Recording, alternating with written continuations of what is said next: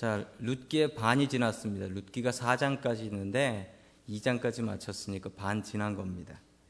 자, 1장은 어, 고난의 장이었습니다. 좀 잘 살아보려고 이민 나왔는데 이민 나가서 집에 남자 셋이 다 죽어서 넘어지는 그런 고통이 있었던 고통의 장이었습니다. 자, 2장은 소망의 장이었습니다. 아무것도 기대하지 않고 이스라엘 베들레헴 땅으로 돌아왔는데 하나님께서는 많은 계획을 세우고 계시고 굶어 죽을지도 모른다고 생각했는데 하나님께서 너무 많은 것으로 채워주셨던 소망의 장이었습니다. 자, 3장은 형통의 장입니다. 그 소망을 넘어서서 형통으로 나갑니다. 여러분, 지금 여러분의 상태는 어떤 상태입니까? 1장에 계십니까? 혹은 2장에 계십니까? 혹은 3장에 계십니까? 자, 오늘 3장 말씀을 통하여 우리의 신앙도 3장으로 넘어갈 수 있기를 주님의 이름으로 간절히 축원합니다. 아멘. 자, 우리 룻기 3장 2절의 말씀을 같이 읽습니다. 시작. 생각하여 보렴 우리 친족 가운데 보아스라는 사람이 있지 아니하냐 내가 요즘 그 집 여자들과 함께 일하고 있다. 잘 들어보아라. 오늘 밤에 그가 타작마당에서 보리를 까부를 것이다. 아멘. 예, 까분다라는 게 까부는 게 아닙니다. 네, 까부는 게 아니에요. 자, 나오미는 보아스라는 사람을 잘 알고 있었고, 지금 보아스네 집에 가서 이제 이삭 줍기를 일을 하는 건 아니죠. 자기 자영업이니까요. 예, 보아스네 집에 가서 일을 하는 건 아닌데, 거기서 많은 것들을 얻어오고 많은 혜택을 보고 있는 것을 보면서, 예, 나오미의 머리가 바빠졌습니다. 왜냐하면 저 보아스라는 사람이 나오미의 친척이기 때문에 그렇습니다. 나오미의 친척이기 때문에 보아스라는 사람의 성품을 잘 아니까 아, 보아스하고 우리 며느리 룻하고 잘 좀 연결됐으면 좋겠다. 그런 생각을 하게 되는 거죠. 여러분 그런데 여기서 질문 하나가 있습니다. 오늘 밤에 그가 타작마당에서 보리를 까부를 것이다. 아니 왜 밤에 가서 까불고 있을까요, 이 사람은? 뭐 하는 사람이길래 밤에 가서 타작마당에서 까불고 있는지 모르겠습니다. 자, 왜 까불고 있냐면요, 밤에. 어, 밤에 이제 보리를 까분다라는 게 이제 타작한다라는 거죠. 여러분, 보리 타작 해보셨습니까? 꼭 제가 해본 것 같이 이야기를 하는데, 저는 해보진 않았지만, 일단 연구는 좀 했습니다. 자, 보리 타작을 하면요, 보리를 이제 예전에 타작하는 방식은 요즘은 탈곡기가 다 하죠. 알아서 탈곡기가 다 하지만 예전에는 어떻게 했냐면요. 도리깨 뭐 이런 거로 두들겨 팼어요. 패고서 그 다음에 어떻게 하냐면 이제 볼이 알이 있고 거기에 껍데기가 있지 않습니까? 이걸 떼내야 되는데 뭐 가장 확실한 방법은 손톱을 하나씩 벗겨내는 건데 어느 세월에 그걸 하겠습니까? 손톱 다 뭉개지지. 그러니까 이제 도리깨 같은 거로 때리고요. 그 다음에 어떻게 하냐면 이게 채로 이렇게 이래 가지고 이게 껍데기를 껍데기랑 이제 알맹이랑 분리되게 하는 거죠. 여기서 중요한 게 있습니다. 때려치는 것 도 내가 할 수 있고 채로 이렇게 하는 것도 내가 할 수 있는데 내 마음대로 할 수 없는 게 하나 있습니다. 바람이 불어야 돼요. 바람이 불어야지 이렇게 했을 때 껍데기만 훅 날아갈 거 아닙니까? 그런데 이 베들레헴이라는 동네는 바람이 밤에 불어요. 밤에 불어요. 여러분 이해가 안 가실 수도 있겠지만 저는 미국에 와서 미국 비 오는 거 보고 처음에는 누가 스프링클러 밤새 켜놓고 장난친 줄 알았습니다. 밤에만 밤에만 비가 내려가지고 도대체 이게 비냐 남들이 물 뿌려놓은 거냐 생각했는데 이 베들레헴은 바람이 밤에 붑니다. 왜, 왜 그러냐면요. 예전에 여러분 초등학교 때 다 배우셨어요. 물하고 육지하고 있으면 낮에는 어디가 뜨뜻해지죠? 육지가 먼저 뜨뜻해집니다. 햇볕을 받아서. 그렇죠? 자, 그래서 낮에는 바람이 어떻게 부냐면 바다에서 육지로 불고요. 밤에는 어떻게 되냐면 밤에는 육지는 벌써 식었는데 바다가 아직 덜 식었어요, 물이. 그래서 바다는 이게 높은 상승 기류가 생겨서 바람이 육지에서 바다로 불게 됩니다. 제가 너무 어려운 걸 설명했나요? 하여튼 밤에는 육지에서 바다로 바람이 분다. 자, 그렇습니다. 자, 그런데 이 베들레헴이라는 곳에서 이제 지중해 방향으로 바람이 부는데 그게 밤이에요. 밤이 되면 땅이 식어가지고 이 땅에 있는 식어 있는 고기압이 예, 저쪽 바다에 있는 저기압 쪽으로 이제 바람이 불기 시작한다는 거죠. 그래서 이 보아스는 밤에 타작마당에 가서 까불고 있는 겁니다. 네, 보리 타작을 하려고요.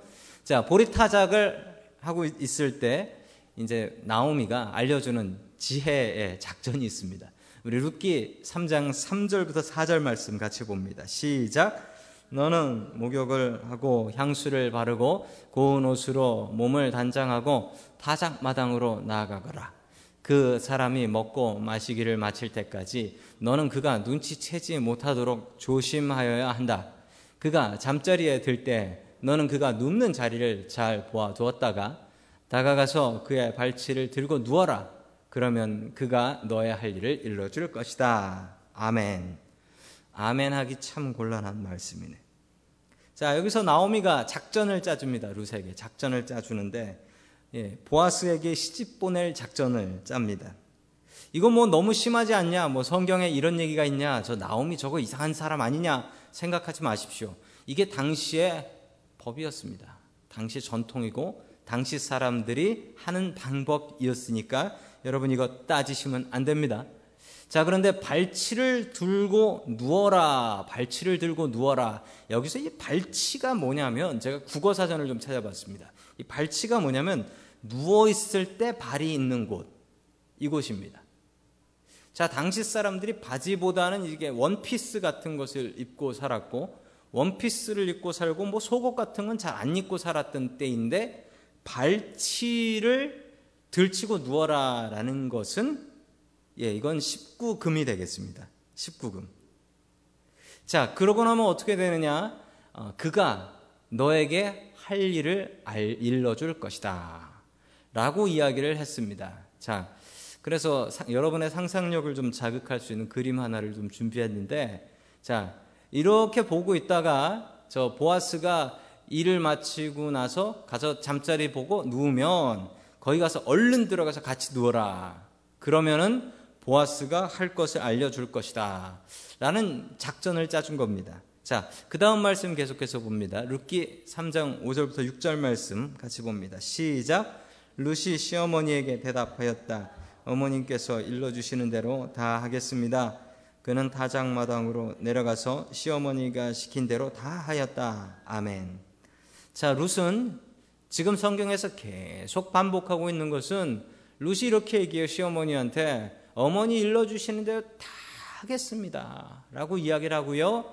진짜 그대로 시키는 대로 다 합니다. 여러분 여기서 룻의 어떤 면이 느껴지세요? 룻은 순종의 사람이었습니다. 룻은 이래도 저래도 순종하는 사람이었습니다. 여러분, 여러분이 여자라면 아무리 과부라도 그렇지 이거 가서 그냥 남자를 덮치는 건데 이거 하라고 그러는데 이거 할 수 있겠습니까? 덮쳤는데 싫다고 그러면 그 무슨 망신입니까? 뭐 여자로서 엄청난 망신 아니겠습니까? 그러나 오늘 성경 말씀은 분명히 얘기합니다. 룻이 어떤 사람이었다? 룻은 순종의 사람이었다. 여러분, 룻처럼 우리들도 하나님의 말씀에 순종하며 살아가는 순종의 사람들 될 수 있기를 주님의 이름으로 간절히 축원합니다. 아멘. 자, 계속해서 룻기 3장 7절부터 8절 말씀 같이 봅니다. 시작. 보아스는 실컷 먹고 마시고 나서 흡족한 마음으로 낯가리 곁에 가서 누웠다.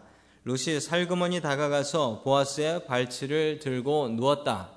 한밤중이 되었을 때 보아스는 으시시 떨면서 돌아눕다가 웬 여인이 자기 발치기에 누워 있는 것을 보고 깜짝 놀라면서 아멘. 작전이 좀 예, 계획대로 되지 않았습니다. 예, 작전은 보아스가 일 열심히 하고 잠자리를 보고 들어 누우면 거기 들어가면 어이구 누구시오라고 하는 것인데 지금 보아스가 술을 실컷 먹고 취해가지고 술이 코가 비틀어지게 마셔가지고 술이 취해가지고 그냥 잠자리에 들어서 자 버렸습니다. 그러, 그러자 뭐 정신을 잃은 거죠. 오늘 성경 말씀에 보면 보아스는 으스스 떨면서 돌아눕다가 여러분 아십니까? 저 으스스 떨면서 돌아눕는 저 술 취한 사람들은 예, 용감해지죠. 술 취한 사람들은 추운 것을 모릅니다. 술 취한 사람들은 길바닥에 신문지도 없이 잘 수 있습니다. 자, 술에 너무 많이 취해가지고 그냥 추운데 들어놓다가 밤중쯤 돼가지고 어 추워 왜 이렇게 춥지 하면서 깼다라는 겁니다. 그러고 보니 웬 여인이 웬 여인이 자기 옆에 누워 있는 겁니다.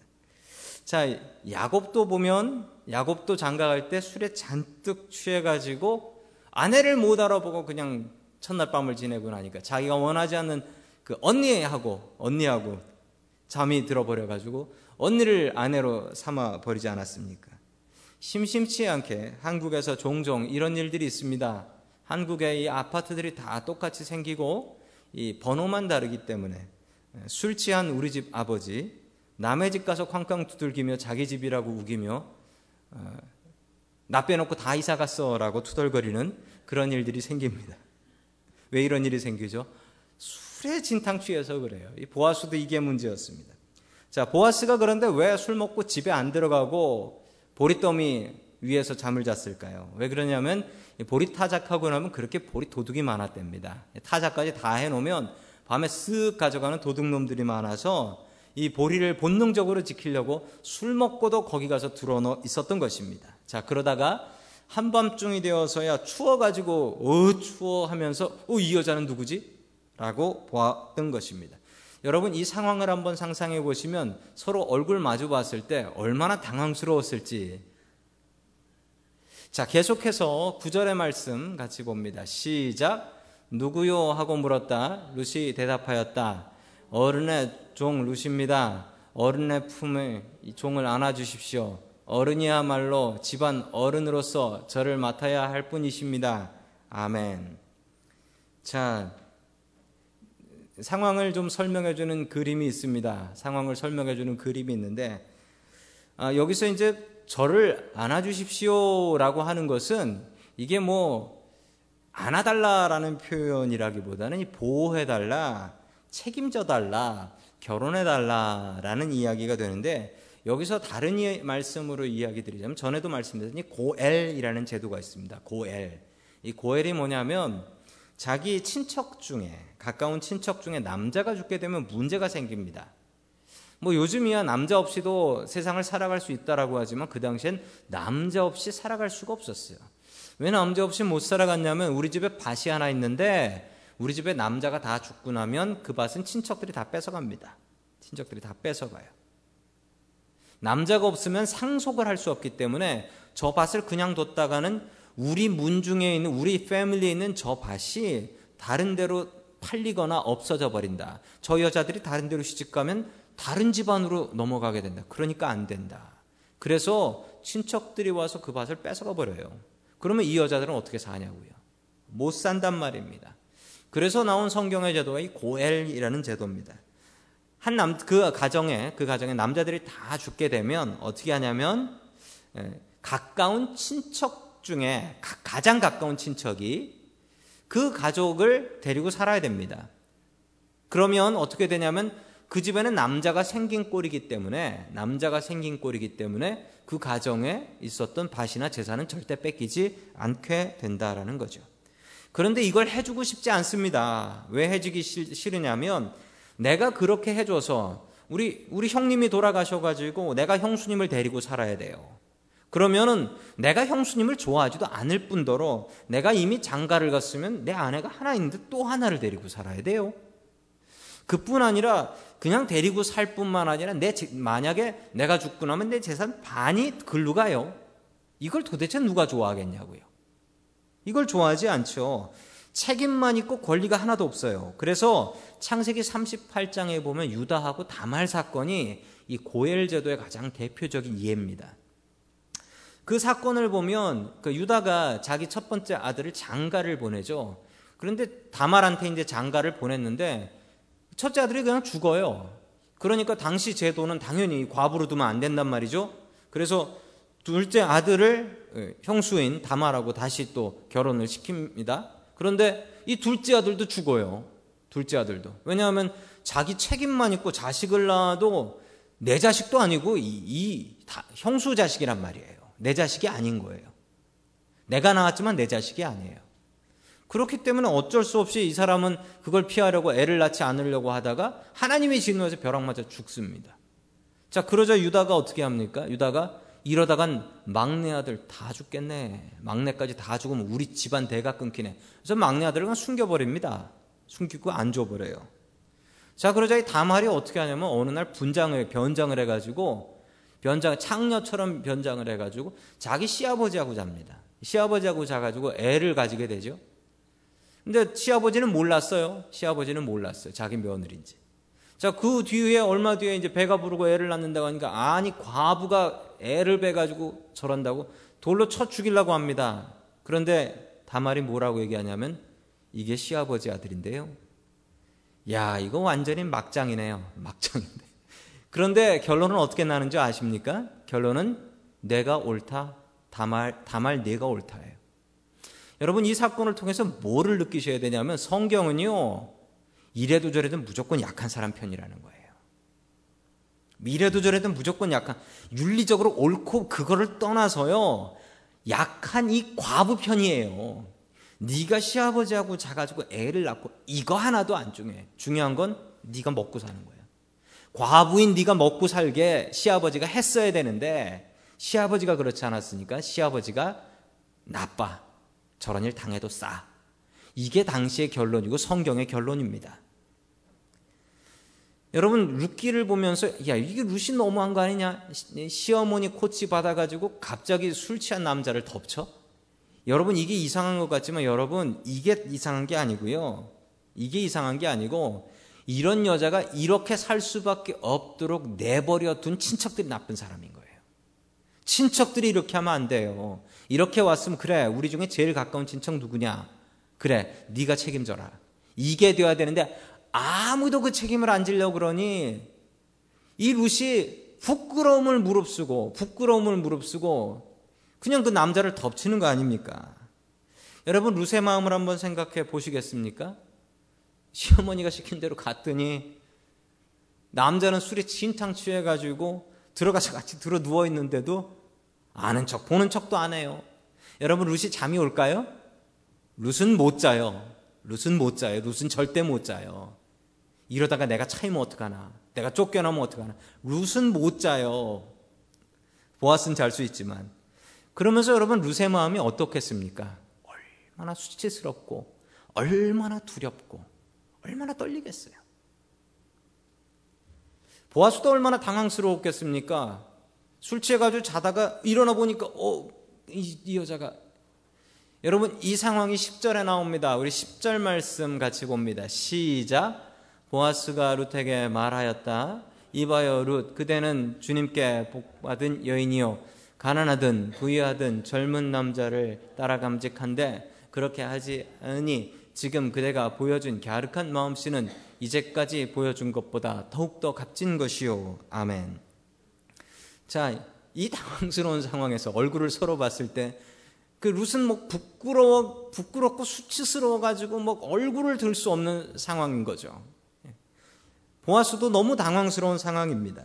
자, 그때, 그때 이 보아스가 정말 대단한 사람이에요. 이 보아스가 이 배려의 사람입니다. 아주 정말 너무 끔찍하게 배려의 사람이에요. 10절에 나오는 보아스의 배려를 한번 찾아볼까요? 이봐요, 룻. 그대는 첫 번째 주님, 주님께 복을 받을 여인이요. 앞으로 복을 받겠다라는 거, 앞으로, 앞으로. 미래에 복을 받게 될 것이다. 벌써 암시하고 있는 거죠. 잘 될 거다. 당신이 요청한 그거 될 거다. 자, 이렇게 축복을 하고 있습니다. 또 두 번째 나오는 것은 나같이 나이 많은 남자를 택해줘서 고맙다. 이렇게 얘기를 해줘요. 여러분, 이렇게 얘기할 만한 상황은 아닌 거예요. 이 여자는 모압 여자고요. 그리고 친척들도 지금 아무도 거들떠 보지도 않고 해결해 주지 않으려고 하는 그런 여자인 거예요. 그런데 이 상황에서 너같이 천한 것이라고 하지 않고 보아스는 자기를 낮춰요. 나같이 늙은 사람한테. 여러분, 그 나오미의 조카뻘 된다라고 했습니다. 엘리멜렉의 조카뻘 된다라고 했는데 그 조카뻘이라고 했지만 여러분 조카의 나이는 고무줄입니다. 아시죠? 예, 조카가 나보다 나이가 많을 수도 있고 조카가 완전히 손주뻘 될 수도 있죠. 조카라고 해서 나이가 정해지는 건 아닌데 지금 보아스가 겸손하게 이야기하는 것은 내가 나이 많은데 나이 많은 나를 선택해줘서 고맙다라고 이야기를 합니다. 자, 그리고 세 번째의 마지막 배려는 아주 정말 손발이 오그라지는 배려입니다. 맨 마지막 말인데 지금 그대가 보여준 갸륵한 마음씨는 이제까지 보여준 것보다 더욱더 값진 것이요. 라고 이야기를 했는데 지금 그대가 보여준 갸륵한 마음씨는 뭘까요? 지금 루시 한 행동이에요. 나를 좀 책임져 주십시오. 라고 한 거. 이게 갸륵한 마음씨예요. 나를 선택해 준 거. 자, 이제까지 보여준 것보다 더 보여준 게 뭐 있어요? 남의 밭에 와서 보리 간 것밖에 없지. 여러분이 보아스라는 사람을 한번 좀 보십시오. 어떻게 말을 해도 이렇게 합니까? 이게 손발이 오그라지는 말 아닙니까? 다시 다른 말씀으로 하자면 나를 선택해줘서 정말로 감사합니다. 라는 뜻입니다. 나를 선택해줘서 정말로 고맙습니다. 룻은 단도직입적으로 대놓고 얘기했습니다. 나를 좀 책임져 주십시오. 라고 얘기를 했는데 보아스는 그래 책임져 줄 게가 아니라 대놓고 뭐라고 얘기하냐면 정말 나를 선택해줘서 고맙습니다. 여러분 대단한 배려의 사람입니다. 이 보아스는 정말 이거 어떻게 준비해서 한 말도 아닐 텐데 어떻게 이런 말을 하나 모르겠어요. 여러분 우리도 보아스와 같은 배려의 사람, 격려의 사람 될 수 있기를 주님의 이름으로 간절히 축원합니다.